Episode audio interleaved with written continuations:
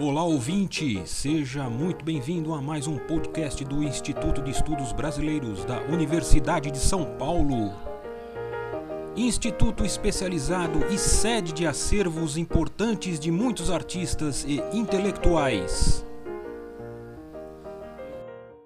Olá, meu nome é Paula, faço parte da oficina de leitura João Guimarães Rosa do Instituto de Estudos Brasileiros da USP. No podcast de hoje, vamos apresentar trechos de Grande Sertão Veredas, narrados por quatro vozes. As vozes de Silvia Pinheiro, Regina Pereira, Dora Guimarães e Tiago Goulart. Aproveitem! Trecho de Grande Sertão Veredas, de João Guimarães Rosa. Mas de Adorim mais não supriu o que mais não explicava e quem sabe, para deduzir da conversa, me perguntou: Riobaldo, se lembra certo da senhora sua mãe? Me conta o jeito de bondade que era a dela. Na ação de ouvir, digo ao senhor, tive um menos gosto na ação da pergunta. Só faço que refugo sempre quando o outro quer direto saber o que é próprio o meu no meu. Ah, mas decidi isso um minuto vendo que só mesmo de Adorim era que podia acertar esse tento em sua amizade e delicadeza. Ao que entendi, assim devia de ser. Toda mãe vive de boa, mas cada uma cumpre sua paga prenda singular, que é a dela e dela, diversa bondade. E eu nunca tinha pensado nessa ordem. Para mim, minha mãe era minha mãe, essas coisas. Agora eu achava. A bondade especial de minha mãe tinha sido a de amor constando com a justiça que eu, menino, precisava. E a de, mesmo no punir meus demazeios, querer bem às minhas alegrias. A lembrança dela me fantasiou, fraseou, só face um momento, feito grandeza cantável, feito entre madrugar e amanhecer. Eu vou narrar o texto de Grande Sertão Veredas, que eu gosto muito. Se chama Sou Candelário. Sou Candelário. Este era alto, trigueiro azul, quase preto, com bigode amarelecido.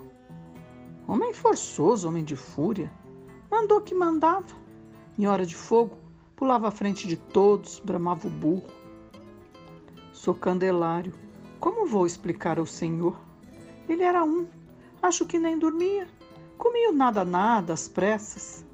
Pitava o tempo todo. E olhava para os horizontes sem paciência neles. Parecia mesmo querer guerra, a guerra, muita guerra. De onde ele era, de onde vindo, me disseram, desses desertos da Bahia. Passava, não me olhava. Rir, sorrir ele não sabia, mas sossegavam modos nos olhos que tomavam um sério bom, por um seu instante, apagando de serem aqueles olhos encarniçados. E isto figurava de ser um riso. Mas o Alaripe foi que me contou uma coisa que todos sabiam e nela falavam: que sou Candelário caçava era a morte e que bebia constantemente a sua forte cachaça. Por quê? Digo ao Senhor, ele tinha medo de estar com o mal de Lázaro. pai dele tinha adoecido disso e os irmãos dele também. Lepra, mais não se diz. Aí é que o homem lambe maldição de castigo. Mas castigo de quê? Disso é que de certo sucedia um ódio em seu candelário. Vivia em fogo de ideia. Lepra demora tempos, retarda no corpo, de repente é que se brota. Em qualquer hora, aquilo podia variar de aparecer. Seu candelário tinha um cestro. Não esbarrava de arregaçar a camisa, espiar os seus braços, a ponta do cotovelo. Coçava a pele de ensangue e se arranhar. E carregava espelhinho na algibeira. Nele furtava sempre uma olhada. Danado de tudo. A gente sabia que ele tomava certos remédios. Acordava com o propor da aurora, o primeiro. Bebia triaga e saía para lavar o corpo em poço Para a beira do córrego ia indo, nu, nu, feito perna de jaburu. Hoje que penso, de todas as pessoas, sou Candelário a que mais entendo. As favas fora, ele perseguia o morrer por conta futura da lepra, e no mesmo do tempo, do mesmo jeito, forcejava por se sarar, sendo que queria morrer. Só dava resultado que mandava mortes e matava. Doido ele era? Quem não é mesmo eu ou o Senhor? Mas aquele homem eu estimava, porque ao menos ele possuía o sabido motivo.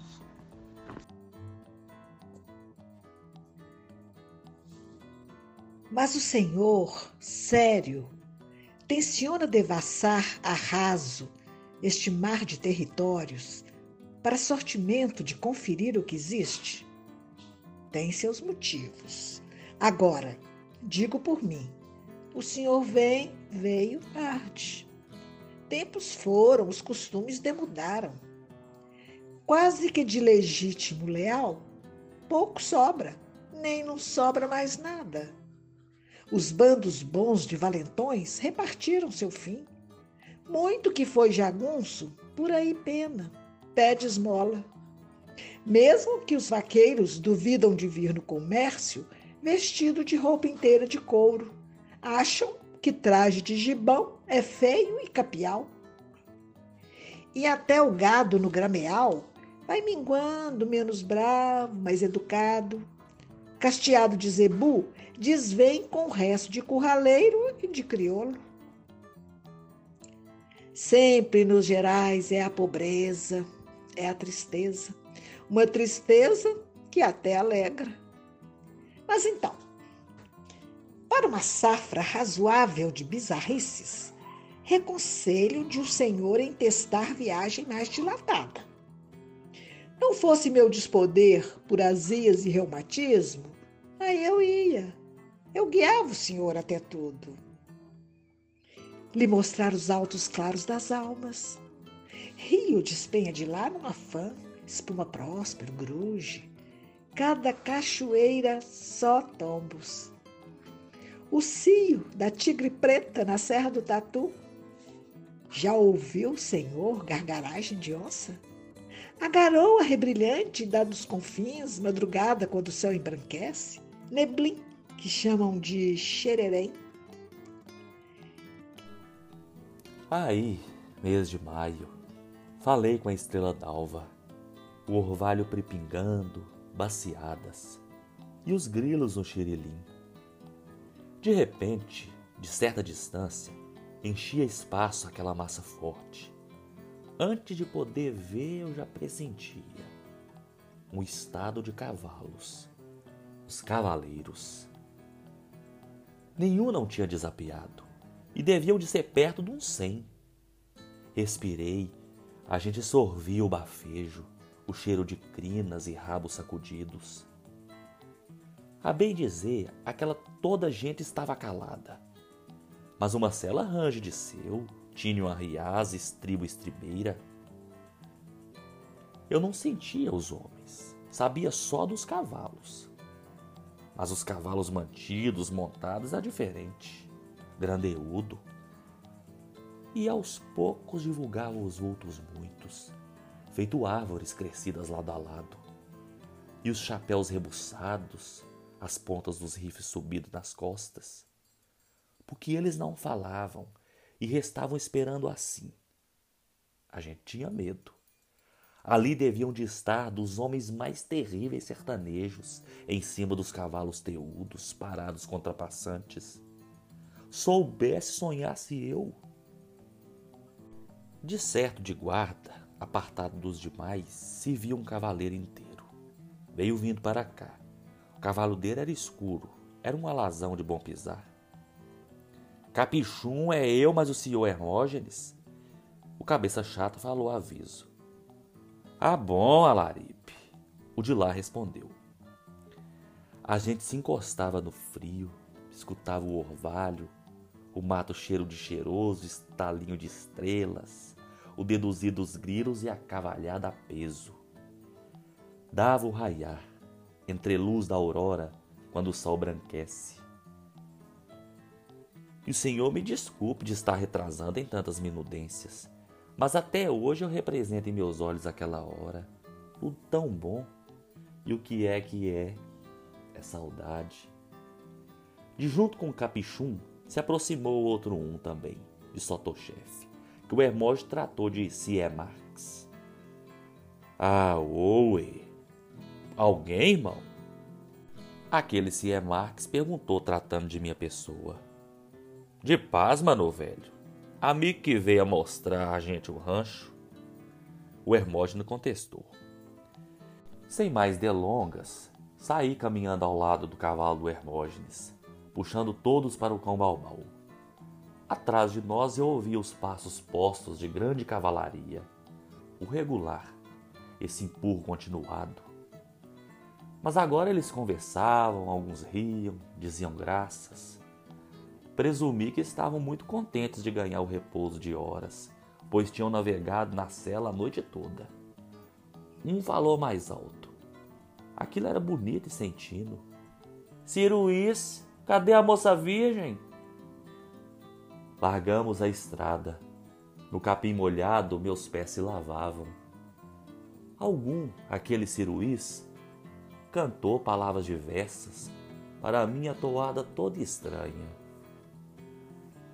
Urubu é vila alta, mais idosa do sertão, padroeira minha vida, vim de lá, volto mais não, vim de lá, volto mais não, corro os dias nesses verdes, meu boi mocho baetão, buriti, água azulada, carnaúba, sal do chão. Remanso de rio largo, viola da solidão. Quando vou pra dar batalha, convido meu coração. Vinham quebrando as barras. Dia de maio, com orvalho, eu disse. Lembrança da gente é assim.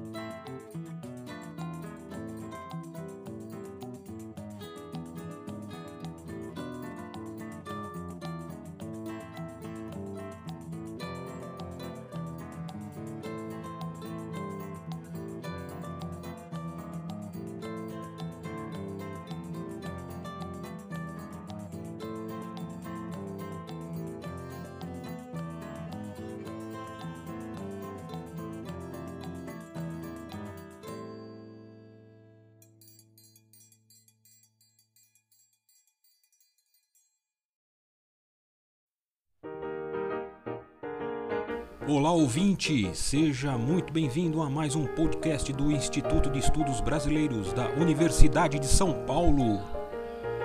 Instituto especializado e sede de acervos importantes de muitos artistas e intelectuais.